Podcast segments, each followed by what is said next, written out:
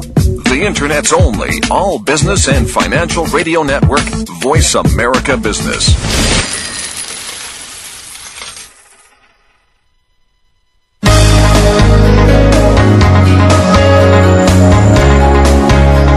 Welcome to Leadership Development News. Profiles and practices of top performers. Leaders are the heartbeat of any organization. Let Doctors Kathy Greenberg and Relly Nadler show you what it takes to become a top 10% performer in your organization.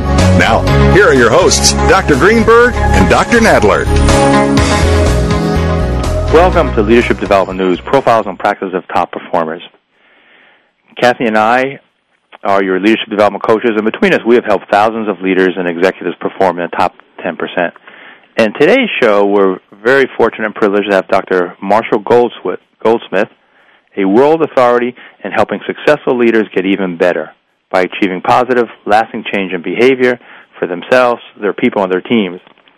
Marshall's newest book, which we'll talk about, What Got You Here Won't Get You There, is a New York Times bestseller, a Wall Street Journal number one business book, and the winner of the Harold Longman Award as the best business book of 2007. Uh, I've had many clients who have really been enjoying this, and we're looking forward to uh, picking Marshall's brain a little bit more about how to use this. And you know, Kathy and I, we like to bring you the best in current leadership topics, interviews with proven leaders, and provide evidence-based uh, best practice to help you develop more leaders in your organization. And now let me welcome my co-host, uh, Kathy, Dr. Kathy Greenberg. Hello, everybody. Glad to be here. We're going to talk to you today about some really exciting self management tools that Marshall Goldsmith is going to share with us. But you know that on all of these programs, we try to talk a little bit about leadership and help you, the listener, understand that leaders are really the heartbeat of the organization. And most leaders really truly underestimate just how much influence they have over others and thus they and their teams can underperform. But doing just a few things differently can drastically improve your performance and your organizations. And what you'll learn in each of these shows are things like how to develop more leaders in your organization, what happy companies know about performance, emotional intelligence and positive psychology strategies that you know Relly leads us on. We talk about brain and neuroscience, generation differences, work-life balance, strategies for managing your, managing your boss. But today, we're going to talk about self-management tools, and I'm very excited that we have uh, Marshall Goldsmith here with us today, and he's going to give us lots of tips and tools. So we're going to get to that very shortly. Relly? Great, and uh, welcome, Marshall. We wanted to just have you say hello before we move on. Hello, good to talk to you. Thank you for inviting me. Well, we're really glad to have you. We're very privileged. So, before we get into the uh, the depth about some of the strategies and tips you have, why are we talking about leaders in so much? Well, we know leaders have anywhere from 50 to 70% influence over the climate of their group. And like Kathy said, emotions are contagious, and leaders are the emotional thermostat of the team. And we also know that in your organization, if you can get somebody into the top 10%, they're going to be uh, twice as valuable to your organization. So you want to get your B players to be A players. And many times the way to get someone in that area is look at some of the behaviors that Marshall's going to talk about, and many of these rely in the emotional intelligence domain. And we know when you add coaching to training, training helps, we know, and it can help get about a 22% uh, bump in productivity. But when you add coaching and training, a lot of the research is showing you get about an 88% increase. And if you can bring coaching networks inside your organization, studies show that um, happiness is tied to profit by more than 93%. And what we want to look for, and I think Marshall will lead us into this, if you can do one or two things differently, what we call these micro initiatives, small things but can have a macro impact. And if you want more information about some of the programs that Dr. Kathy Greenberg does, uh, she can be reached at www.h2cleadership.com. And if you're interested in more of the programs that I do, I can be reached at www.truenorthleadership.com. And Kathy, you want to introduce Marshall here? Oh, it would give me great pleasure. I am a big fan of Marshall's. Um, we've been friends for uh, quite some time, and um, I'm, I'm just thrilled to have him here. Recently, uh, so excited, the, the American Management Association uh, named Dr. Goldsmith as one of 50 great thinkers and leaders who have influenced the field of management over the past 80 years, and Business Week listed him as one of the most influential practitioners in the history of leadership development. He is a fellow of the National Academy of Human Resources, um, and he has top HR honors that are unbelievable. We won't even go into them here. His work has been featured in a New York profile, Harvard Business Review interview with um, Business Strategy Review, cover story with London uh, Business School, and major business press acknowledgments everywhere. Uh, just to name a few, the Wall Street Journal uh, is one of the biggest ones because it is uh, where Marshall was named one of the top 10 executive educators in the world. Forbes listed him as one of the five most respected executive coaches.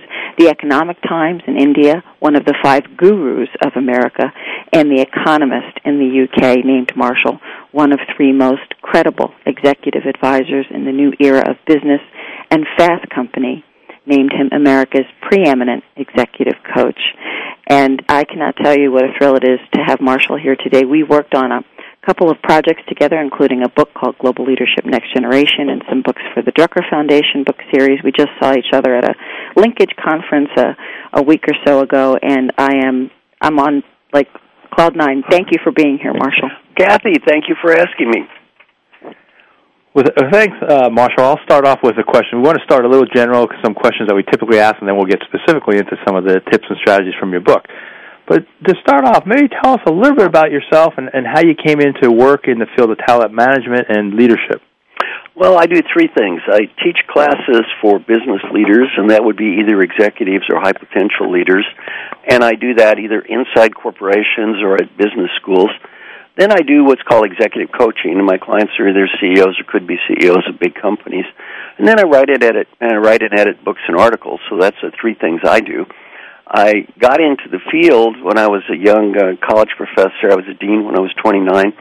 I met a famous man named Dr. Paul Hersey and learned what he did, and, and he kind of helped me out, and I followed him around. And one day he got double booked, and he said, "Do you think you can do what I do?" And I said, "I don't know."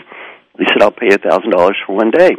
I was making fifteen thousand dollars a year, so I said, Paul, buddy, sign me up.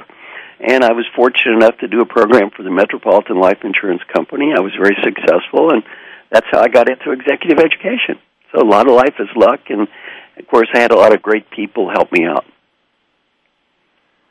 Well, good. So as you kind of move forward, um, maybe to highlight, uh, you talked about Paul Hersey, a couple other key people who may have influenced you as a leader. Well, the people that have influenced me, again, I've been very fortunate. I had the privilege of spending over 50 days with Peter Drucker before he died. I was on the board of the Peter Drucker Foundation. Uh, Richard Beckhard was a great mentor of mine. I get to spend a lot of time with him. Uh, Frances Hesselbein is a good friend of mine, CEO today of the Leader to Leader Institute, a woman who's greatly helped me. So if I had to say, you know, the people that have influenced me, those would be the ones. Uh, and again, it's just very fortunate. The first book I did was called The Leader of the Future. That was many years ago. It was, you know, Frances Hesselbein and Richard Beckhard and Peter Drucker and me. And I was certainly the, to say I was a junior member of that crew would be a generous estimate. I was sort of the, you know, nobody member of that crew. and they were kind enough to help me and uh, really give me a big boost in my career and my life. So I've been very, very fortunate to, you know, be around some very uh, influential people who've taught me a lot. Marshall, one of the things um, that you have become uh, extraordinary at is uh, helping people manage talent within themselves, within their companies, as they grow as leaders. Can you talk a little bit about how you see the future of talent management and leadership development shaping up given the changes um, in what we see as market conditions underway? Well, Kathy, as you know, I mean, it's tough out there. And I think one of the things you're seeing is just uh, increasing global competition. I don't know, my experience is the people that I work with today seem busier than they've ever been in their lives. That's my reaction. They seem to be so many people are working, you know, 60, 80 hours a week with uh new technology that follows you everywhere you go, global competition. Uh, you know, I I see people as working really hard and being under a lot of pressure today, much more than the past. Let me give you an analogy. In the old days, you know, in the old days, you go to work even for a company like IBM in around 1980. At Armonk, you could have fired a cannonball down the hall at five o'clock and hit no one. Right, the place was empty. These people worked, you know, 40 hours a week and took five week vacations. As far as I can see, those days are pretty much gone. The people I'm around out there seem to work real hard. I know, Kathy. Before we go on and answer the question, do you have a similar feeling? Oh, absolutely. Uh, I know uh, Relly probably feels the same way, but every company I walk into um, is working 24 by 7. And the other night, as a matter of fact, 3 a.m. in the morning, my my AIM was pinging me. Yeah. And I got up and I had a, a woman in the UK who was pinging me about a question, and she was very obviously embarrassed that she woke me up, but I felt compelled. My accountability got me out of bed, and I was pinging her back. Yeah. Well, I think that in the future of talent management and leadership development, a couple of suggestions. One, I did a research study called Leadership as a Contact Sport. And if any of your leaders would, uh, you know, like to see the study, they can either email me, Marshall at marshallgoldsmith.com, email you guys, I'll send you a copy of it. But it's a study we did with 86,000 people in eight major corporations. And in our research, we found that the key to effective leadership development, and really this goes back to what you're talking about, is you have to build in follow up. If you just send people to classes and that's all you do, there's really not a lot of evidence you're going to see positive long term change in behavior. They have to do something when they get back to work. So I think one of the changes in leadership development is going to be more focus on follow up, measurement, and long term change. And I think the other thing that's going to change the future of talent management is people are going to have to learn to do things efficiently. I wrote another article called Team Building Without Time Wasting. I think really there's going to be a focus on doing things that or giving ideas that leaders can implement without sucking up hours and hours and hours of their time. They don't have hours and hours of their time. And then I guess one final trend I see coming down the road I'm very excited about is something called peer coaching. Mm. I have two PhD students writing dissertations on peer coaching right now, and so far the results have been spectacular. And I think peer coaching is exciting because, I mean, CEOs are not going to get peer coaches, but every first line manager is not going to get a fancy executive coach. And peer coaching is something that you can scale to the masses of people, and you can really get a lot of positive long term impact by training people to be peer coaches.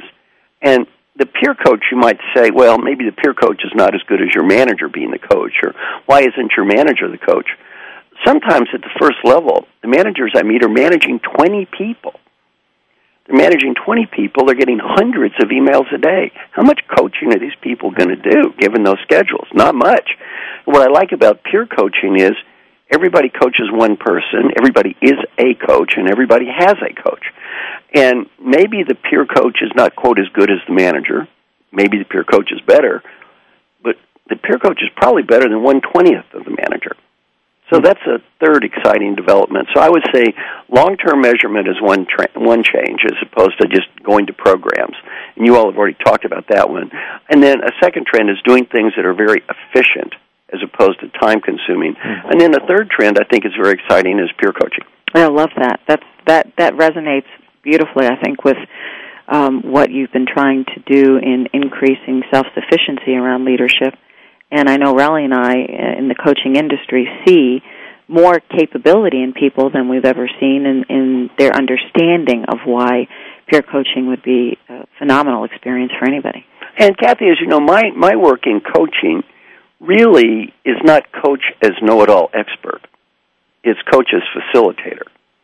So I'm not playing the role of some expert who sits there and preaches at my clients. Mm-hmm. I'm more of a facilitator that helps them learn from the people around them. That's why the process is transferable. I mean, I can't teach others to be experts, but I can teach them to be facilitators. Well, we'll be right back with Marshall Goldsmith here on Leadership Development News.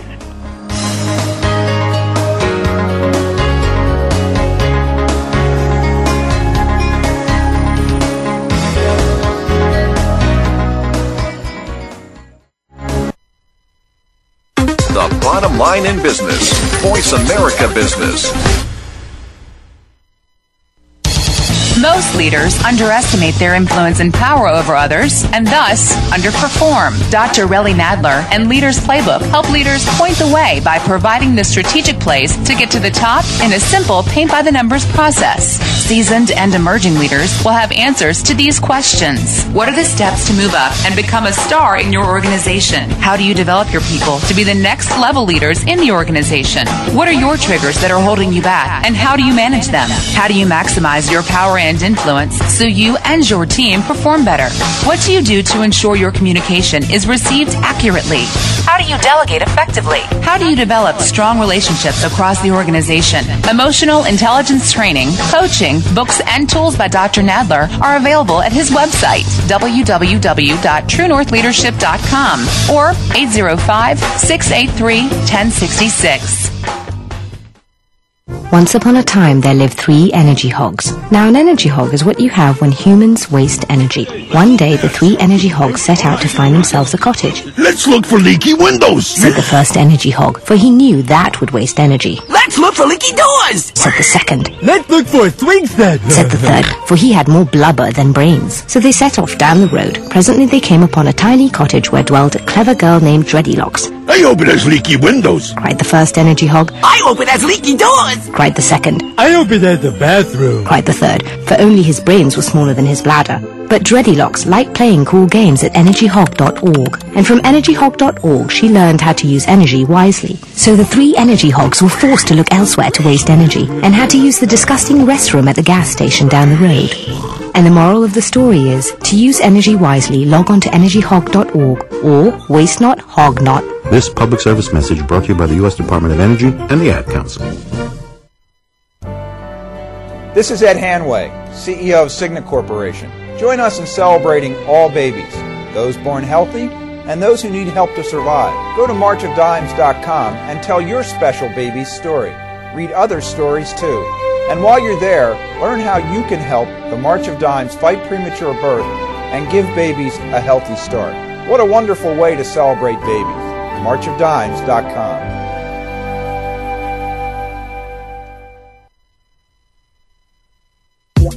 The Internet's only all business and financial radio network, Voice America Business.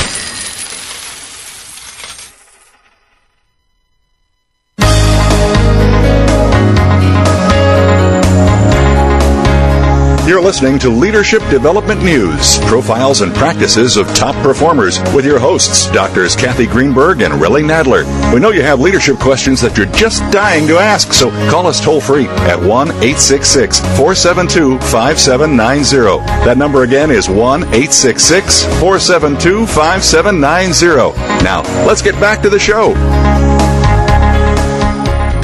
Welcome back to Leadership Development News. I'm Dr. Relly Nadler. We have Dr. Kathy Greenberg, and we're privileged to talk to Dr. Marshall um, Goldsmith here, the author of "What Got You Here Won't Get You There." Marshall, just before you ended, you were talking about you know the coach as a facilitator, and we're there's a lot of coaching going on out there. But how does your um, coaching differ, you know, from maybe other practitioners in the field? Well, my coaching is very specific. What I do is help very successful leaders achieve positive long term change in behavior. That's all I do. So my work is very narrowly focused. I don't do strategic coaching or life planning or other types of coaching. Mine is focused strictly on behavior and again, it's not a good or bad issue, it's just what I do. I have a very unique approach to coaching. I work with my clients for a year to a year and a half and don't get paid if they don't get better and better is not judged by me, nor is it judged by my clients. It's judged by everyone around my clients. So, in that sense, uh, that's kind of different. In terms of teaching, and I'm going to go back to what Kathy said, what I try to do in terms of my teaching is teach people how to build in follow up so they actually achieve positive long term change. In many ways, I see what I do is kind of trade school for executives it's not really like graduate school, it's more like trade school. I'm not trying to help people learn, I'm trying to help people do. As I've grown older, I've come to believe that if you sit in a class and you learn things, but you don't do anything different, mm-hmm. the world does not become a better place. Also, one of the great misassumptions of leadership development is if they understand, they will do. Mm-hmm. Well, that's not true at all. When my book was the number one ranked business book in the whole United States, the number one ranked diet book sold 10 times as many copies. Americans get fatter and fatter and fatter and buy more and more diet books. If reading diet books would make you thin, Americans would be the thinnest people in the world. Well, the problem is not reading diet books. The problem's got to go in the diet. Well, the problem with what I do is not understanding what to do. It's it's doing it. And if you read my book, what got you here won't get you there. You can read the stories and laugh, go, oh, ho, ho, what a bunch of goofy people. Well, the goofy people in the book have IQs of 150. They're CEOs of multi-billion dollar corporations, and they're the ones who are trying to get better. Well, I'll tell you one thing. Stuff's easy to understand. It's hard to do. I I cannot resonate with that stronger. It is. It's extremely hard to do. Uh, it appears that um, the the kind of the leadership requirements um, that that we have in the marketplace today differ very very radically from what those leaders that we used to work with require. How, do you see how do you see that differ today based on where you are and what you're doing? A lot of at the high end, especially at the CEO level. I mean, and again, I don't want this to sound wrong because these people are very, very privileged people, but there's good news and bad news if you're a corporate executive today. And the good news is they make a lot more money. That's not a theory, that is a fact. They make a ton more money. The bad news, they are under incredible pressure. Uh, Sarbanes Oxley pressure, uh, ethics pressure after the Enron scandals and all that broke out, and, and also the internet, the business press has totally changed. These people today are treated like political candidates. And the business press, which used to be really positive about corporate executives, now borders on vicious. And with the advent of cell phones, everyone has a camera. So what I tell people today is you are constantly as a CEO on display. One of my clients is a future CEO of a large company and she asked her uh, boss, who is the CEO, about the coaching, and she said, "Does this coaching mean I have to watch what I say and how I act in every meeting for the rest of my career?" The CEO said, "Welcome to my world." Mm-hmm. That is exactly what it means every meeting for the rest of your career. If you're a corporate CEO, people are looking at your face, they're listening to what you say. They may have a tape recorder going that you don't even know. They may be snapping photos with their cell phone in these meetings you don't even know. If you yawn in a meeting, somebody may take a photo of you or go to sleep. And another thing is, a lot of times people don't understand what a corporate CEO job is like. They think it's all glamorous. 50% of their life is spent watching excruciatingly boring PowerPoint presentations where they already know what the people are going to say anyway. And they have to, you know, they're probably sitting there drinking coffee trying to stay awake. Yet they need to be interested and enthusiastic. And I teach people, I said, look, you're the CEO. They're all looking at your face. Mm-hmm. It doesn't matter if you've heard that presentation before. It doesn't matter if you know what these people are saying. You got to look interested and enthusiastic. The second you look checked out or like you don't care, you're devastating these people who put months into preparing this stuff. So, you know, one analogy I use, and Kathy, I know you'll like this one, is I, I give you an analogy of a Broadway play. My main home is Rancho Santa Fe, California. My second home is in New York on 42nd Street. So I love to go to Broadway plays. And the analogy I give CEOs is I say, look, you go to Broadway play every night, that kid gets out there on stage, it's showtime. That kid is busting his or her butt night after night after night. And you know what? They don't have a chance to say I'm sick or my foot hurts or you know my mother died last week. It's showtime. And I say to the CEOs, I said, you know what? You make a lot more than a kid does. You get out there every day. Guess what? Showtime. And I think this is much more true than it's ever been in the past. Oh, I think you know Relly is dying to say something here, but I just wanted to, I just wanted to throw in this little statistic.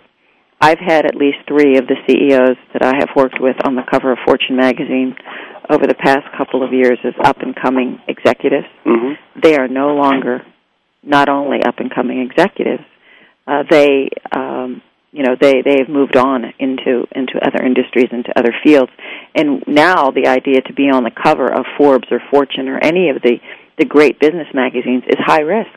Oh yeah, you're a target. Yeah you're a target. I listen. I work with another CEO who was he was ranked number two CEO in the United States three years ago. He's gone now. Mm. Now he's gone. Okay, really sorry. Your turn. That's right, right. well, I think Marshall, the, what you've been saying is so true, and, and I try to take that same message, even if it's if CEO and other levels. I think anybody into leadership, they're under the spotlight. Go, going back to what you're saying in Broadway shows, they're under the spotlight twenty four seven, and I think people don't realize that that they're under the spotlight. So not only uh, everything that they say and do, you know, is under the spotlight, but everything they say and do is magnified because they're under the spotlight. And I think most leaders, that's what going back to what we said earlier, underestimate their influence. They just don't realize the spotlight's always on, or like you're saying, I have to add this now. They got the uh, phone camera is always on, and a- any little uh, behavior change gets noted. Well, you know, I had one experience this year I have never had. This is the first time in my life where a person who is a potential CEO and has been chosen to be the next CEO has told me, I don't want the job. Mm. It's never happened before. Well, you know, on that note, let me ask you this question. What do you think are some of the biggest challenges companies face acquiring and retaining the kind of leadership talent that they're going to need? Well, if you look at the biggest challenges, I'm really not an expert on acquiring. Mm-hmm. So I won't try to answer that question. I'm pretty good about trying to not answer what so I don't let's know. do retaining. Yeah, back to retaining, I think uh, today leaders manage knowledge workers. And Peter Drucker said the leader of the past knew how to tell, the leader of the future knows how to ask. If you're managing knowledge workers, you have to be very good about including them, involving them, making them feel valued. If you don't, they're going to leave. And by the way, this is true not only in the for profit sector, it's true in the not for profit sector, and it's true in the military. I teach in the New Admirals program for the United States Navy, for example. And uh, in teaching in the New Admirals program, these people are managing, in essence, high technology leaders. The people they manage have multiple graduate degrees. These are not idiots. They speak multiple languages. So there's an image in the military of the admiral or general yelling and screaming at people. That's history. They don't do that. If they did that, the people they manage would just leave. These people can get more money someplace else. They don't have to be there, right?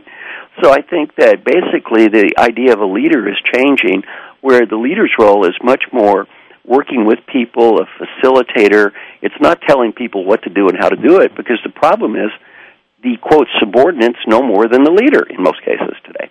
And when you're managing knowledge worker, the definition is they know more about what they're doing than their boss does. You can't tell them what to do and how to do it. Oh, absolutely. Millennials, in particular, which is the up and coming population within many companies, will disengage. And uh, if they are our future, it's more important that we understand how to manage those folks than ever before. And I think the, the the good news, at least for our listeners, we go back to these micro initiatives, Marshall. It, you know, it's these things that happen in the moment. You know, and it's, it's these things that happen in maybe uh, 30 seconds, three minutes, four minutes, five minutes. It's it's not stuff that necessarily you know has to be hour uh, after hour. It's all these interactions, and maybe with that, you can tell us a little bit as we start getting into your book. What got you here won't get you there. What was maybe what was the impetus? Because I know you've written a lot of books and and somehow something must have sparked you to say this is what I want to do, and then we'll get in specifically what are some of those areas. Well, the one of the inspirations for what got you here won't get you there came from Peter Drucker. He said, "We spend a lot of time teaching leaders what to do. We don't spend enough time teaching leaders what to stop." Mm. Half the leaders I meet don't need to learn what to do; they need to learn what to stop. Mm. Well, if you look at my new book, "What Got You Here Won't Get You There," it's a lot of that book is what to stop as a leader. And that idea, I can't say I originated the idea. That came from working with Peter Drucker. Good to hang around smart people. They give you good ideas. Wouldn't we all be so fortunate to get good ideas from smart people? Uh, we will be uh, right back with uh, leadership development news, and Marshall Goldsmith will be talking to us more. We'll be right back.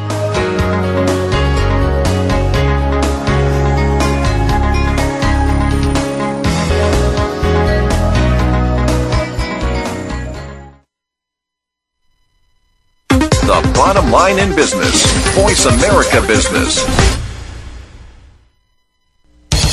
Most leaders underestimate their influence and power over others and thus underperform. Dr. Relly Nadler and Leaders Playbook help leaders point the way by providing the strategic place to get to the top in a simple paint by the numbers process. Seasoned and emerging leaders will have answers to these questions. What are the steps to move up and become a star in your organization? How do you develop your people to be the next level leaders in the organization? What are your triggers that are holding you back and how do you manage them? How do you maximize your power and influence so you and your team perform better? What do you do to ensure your communication is received accurately? How do you delegate effectively? How do you develop strong relationships across the organization? Emotional intelligence training, coaching, books, and tools by Dr. Nadler are available at his website, www.truenorthleadership.com or 805 683 1066. Before every word, there is a thought. Before every action, there is a thought. If everything starts with the leader, what happens when leaders around the world start to think and do things differently? I'm thinking the world will change. Evolve the leader. Evolve the company. Change the world. Join Susan Kavanaugh for Summit Speak. All Leaders Rise. Tuesday at 11 a.m. Pacific, 2 p.m. Eastern on the Voice America Business Channel. Adding fractions is nothing. For real? Look, these are denominators. You multiply this one so that it's the same as that, then you add them up. Man, that's easy. Charles Bennett dreamed of returning to the old neighborhood as a teacher, but without money for college, only half of his dream came true. He's back in the old neighborhood. Well, enough math. I gotta deliver these sandwiches. Please support the United Negro College Fund. A mind is a terrible thing to waste. A message from the UNCF and the Ad Council. The Internet's only all business and financial radio network, Voice America Business.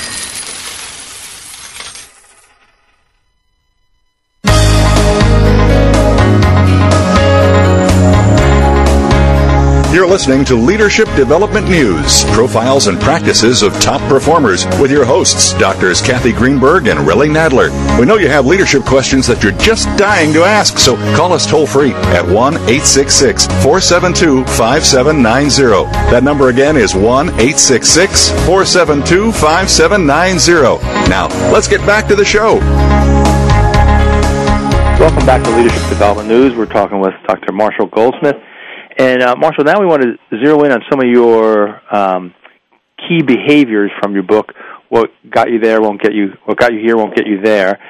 And uh, maybe before we do that, if you can give us your website, you know, with the library, because I know I've been there numerous times. You have a lot of great, you know, free resources. Uh, my uh, library is called www.marshallgoldsmithlibrary.com. And as you mentioned, I give everything away. People can copy, share, download, duplicate anything, and visitors from 188 countries have looked at 1.6 million different things. Oh, that's great. Okay, well, well, thank you, and, and uh, I guess you have 20 um, behaviors there, and we're just going to go through some depending on how much time we have. But so one of them that's in the uh, front of the book is winning too much. Mm-hmm. Maybe you can talk about that and and some maybe give us some examples. Well, it's interesting. One of the classic challenges of winners is winners like to win. And not that winning is a bad thing. The problem is winning all the time is a bad thing.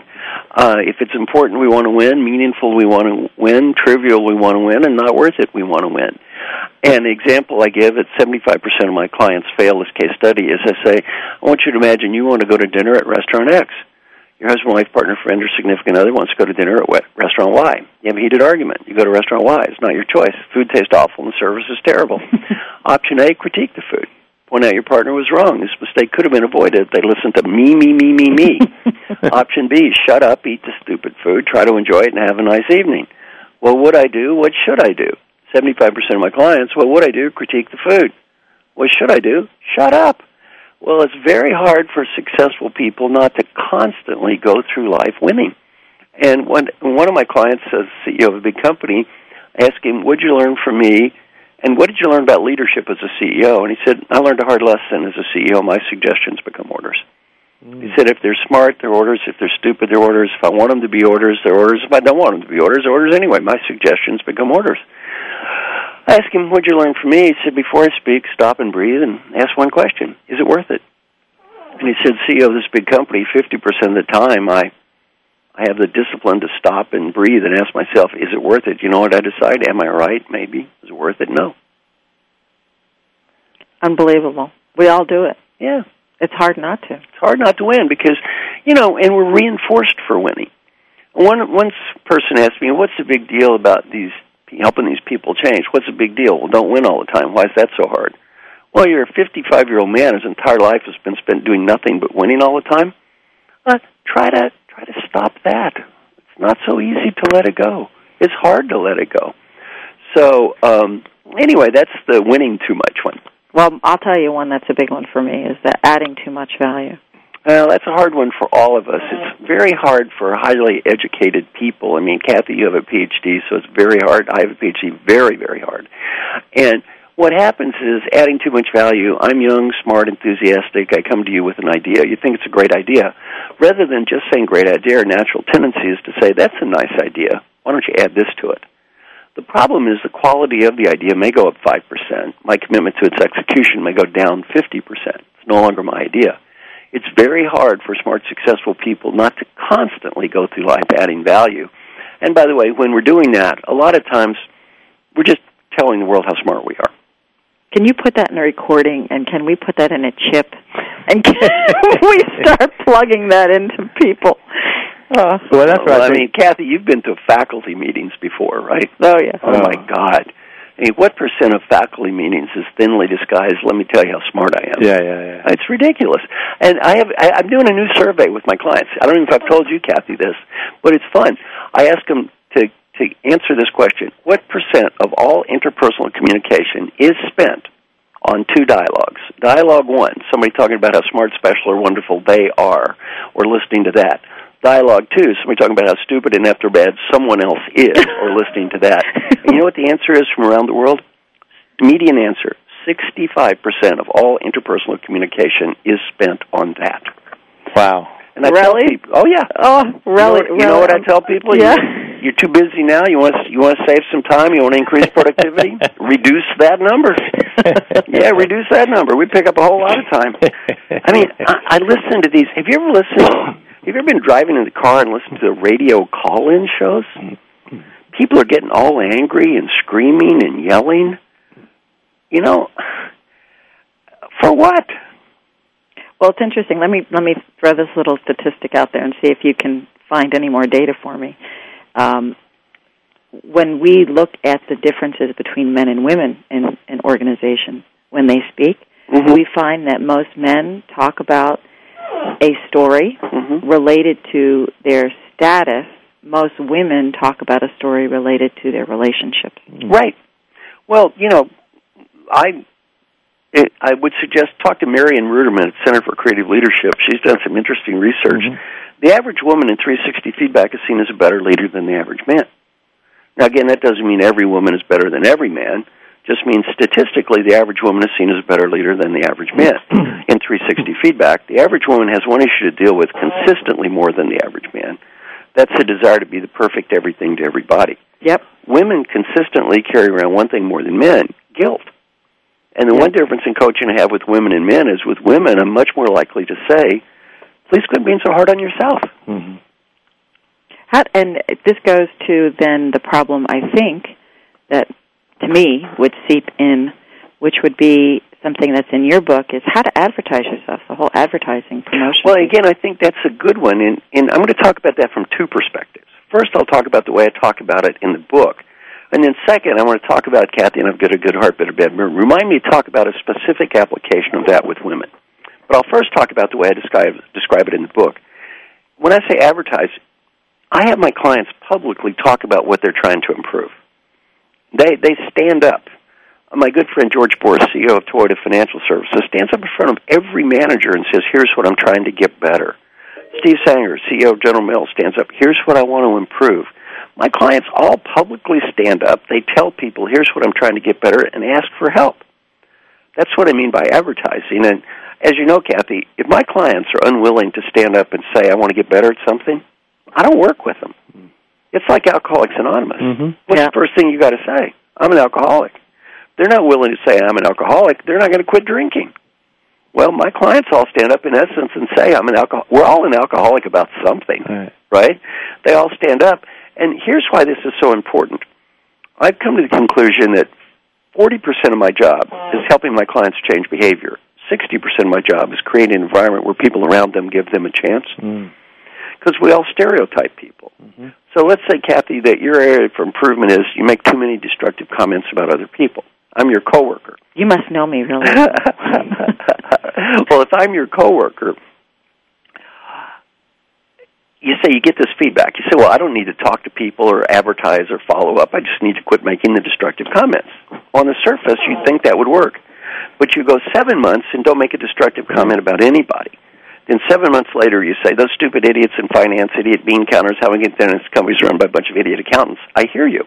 My first reaction is, "Kathy never changed." Situation B, and this is what I refer to as advertising. You say, "Hey, Marshall, my coworker, here's what I'm trying to get better. Please give me ideas."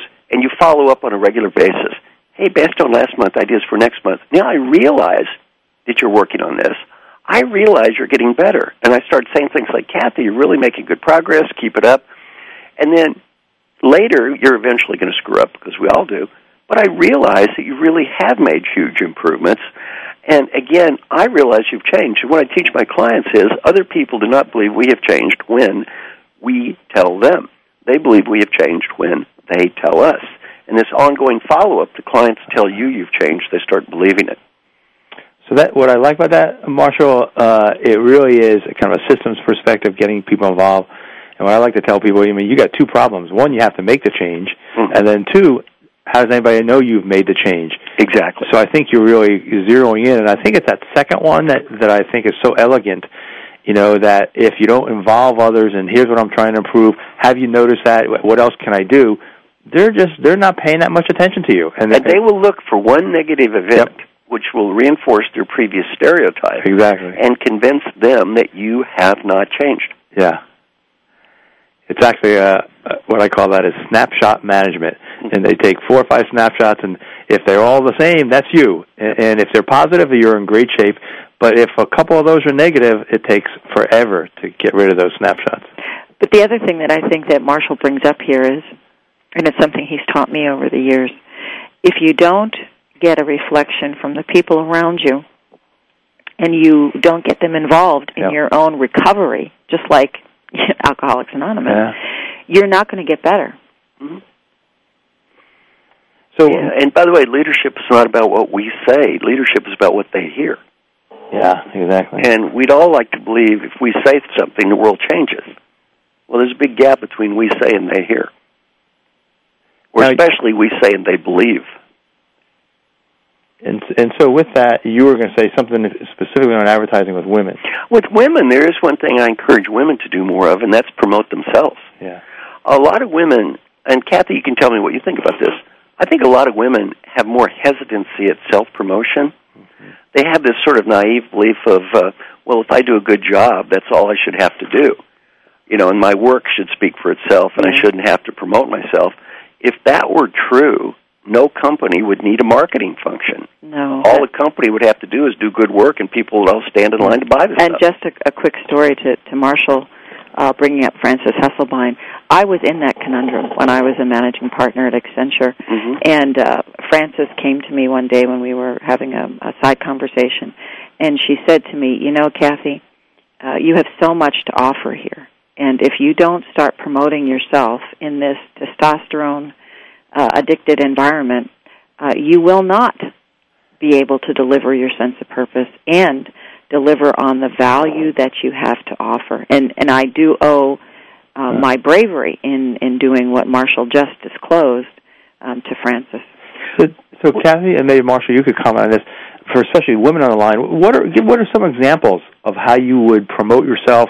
Because I know you know probably most people, men and women, think, well, that's just bragging. How do you do it keeping your integrity? Well, it's not just bragging. Here's what I ask the women I work with. One woman, I was teaching this in a large bank, and she said, "Well, does this mean I'm supposed to show off or brag?" You know what? I, I asked her a question.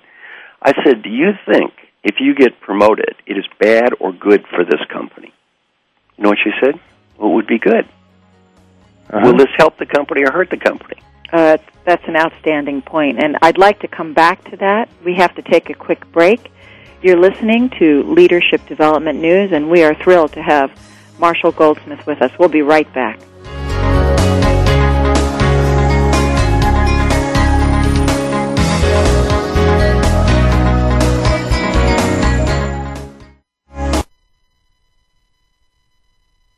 The bottom line in business. Voice America Business.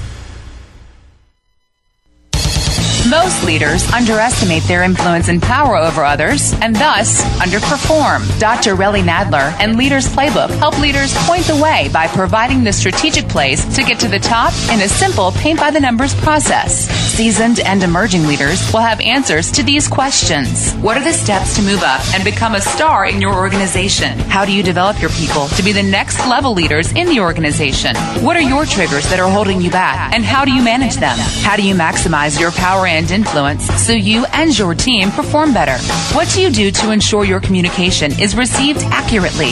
How do you delegate effectively? How do you develop strong relationships across the organization? Emotional intelligence training, coaching, books, and tools by Dr. Nadler are available at his website, www.truenorthleadership.com or 805 683 1066.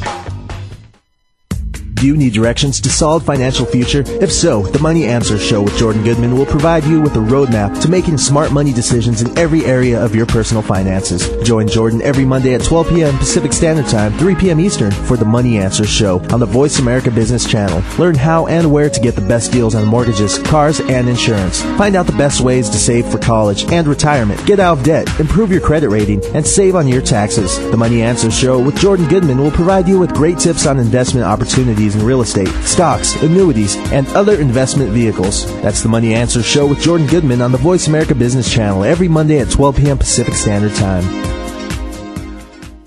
Dad, let's sing that bedtime song. Rockabye baby by Newton's treetop. His first law of motion, make sure you won't stop. The same rules of physics apply to a ball, while gravity is a force that makes things fall. By the sixth grade, many girls lose interest in math and science, but it's never too early to set your daughter's future in motion. For some simple ideas, go to girlsgotech.org. A public service announcement brought to you by Girl Scouts of USA and Ad Council.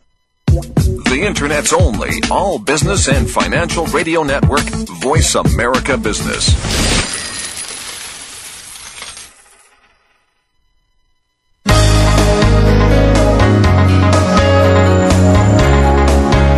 You're listening to Leadership Development News, profiles and practices of top performers with your hosts, Doctors Kathy Greenberg and Relly Nadler.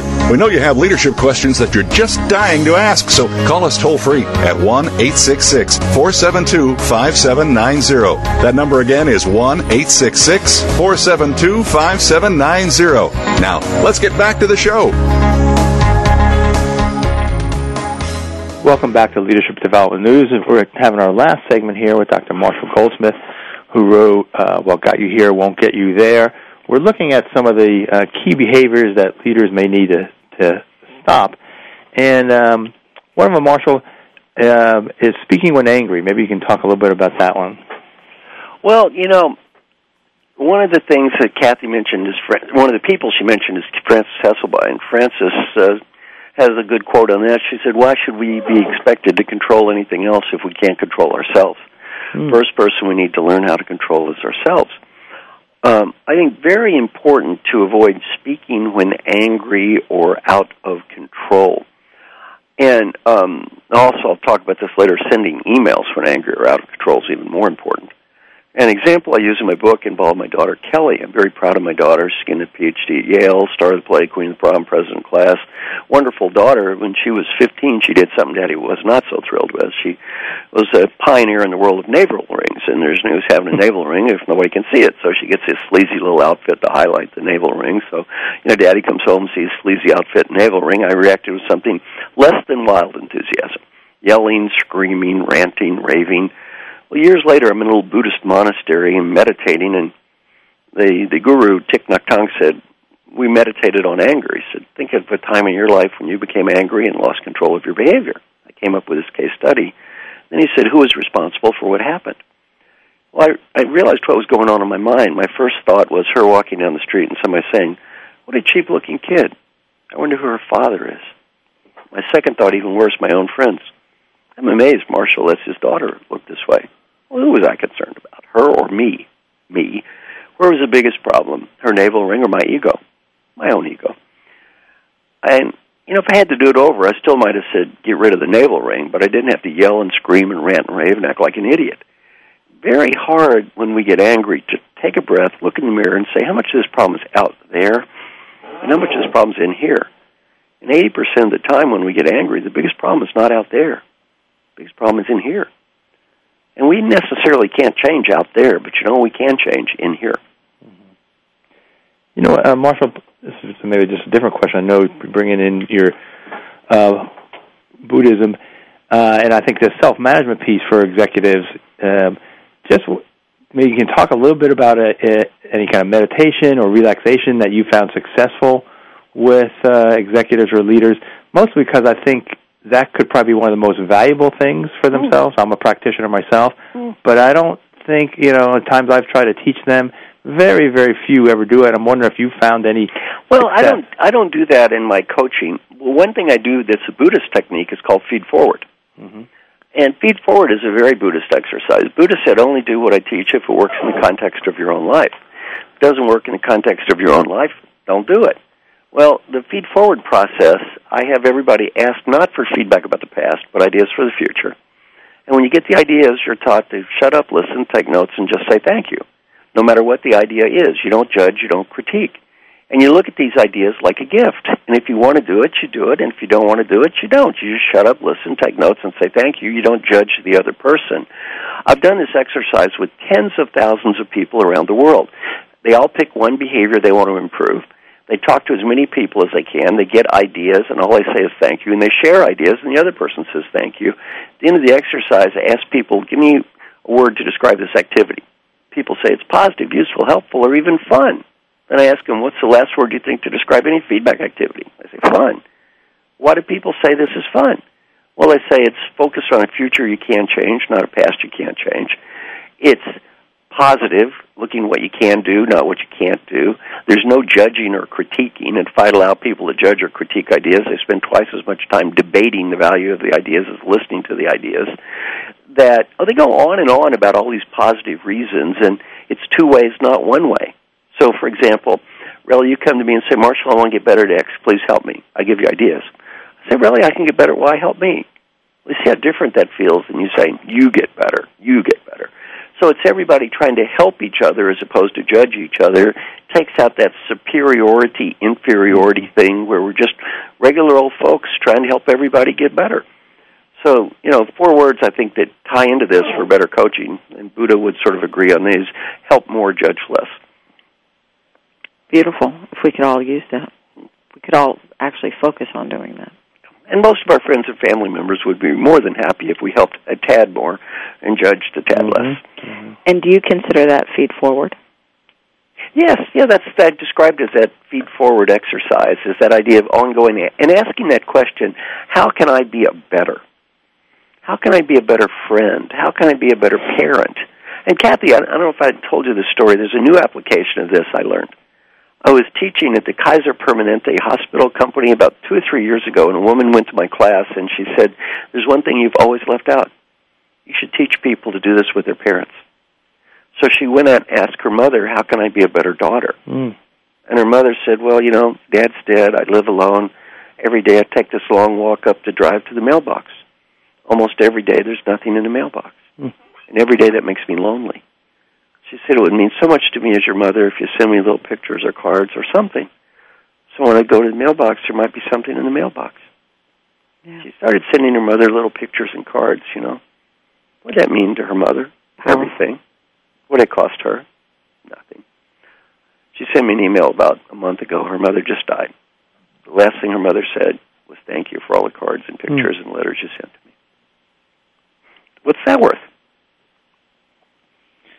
I think you, you got us speechless here. uh, uh, very powerful, and it is going back to I think what we said earlier. Is one asking, and sometimes what you need to to do or change are kind of some small things, but they make a huge, huge difference. wasn't a small thing to her mother. Yeah. Yeah.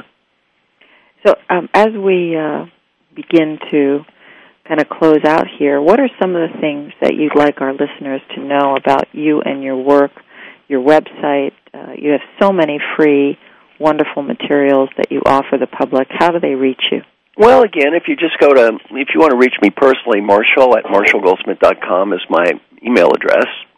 Or you can go to my website, and again, please feel free to copy, share, download, duplicate anything from my any of my materials. I don't, you know, somebody said he'd stolen my materials. and That's impossible. You cannot steal what people give you. I give everything away.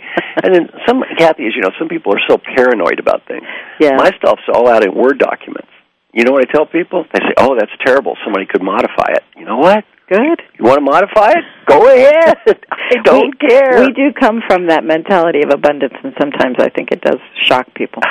no, it doesn't matter to me. You want to change a few words around, make things better? Go ahead. Send me a copy of it. Maybe it'll help me. Outstanding. Well, so Marshall, maybe as we as we end here, what's kind of the anything is the newest thing on the horizon? It's not like this peer coaching you got excited about, or any other kind of thing before Well, let me. here? How much time do we have left? Uh, I think only probably about thirty seconds or so. Well, uh, favorite exercise is imagine you're 95 years old. You're just getting ready to die. You're on your deathbed, but before you take your last breath, you're given a great gift: the ability to go back in time and talk to the person that's listening to this broadcast. What advice would the old person who knew what mattered about life and what didn't have for this person listening?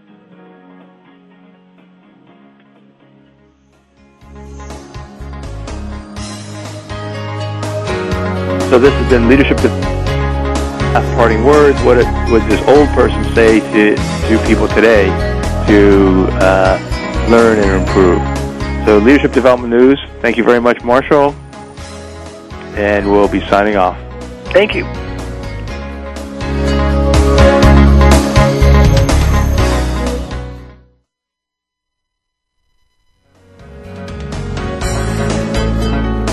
You've been listening to Leadership Development News, profiles and practices of top performers with your hosts, Drs. Kathy Greenberg and Relly Nadler. We sincerely hope that you're leaving us today with some great ideas and inspiration from today's top leaders. Join us again next Monday at noon Eastern Time and 9 a.m. Pacific Time right here on the Voice America Business Channel.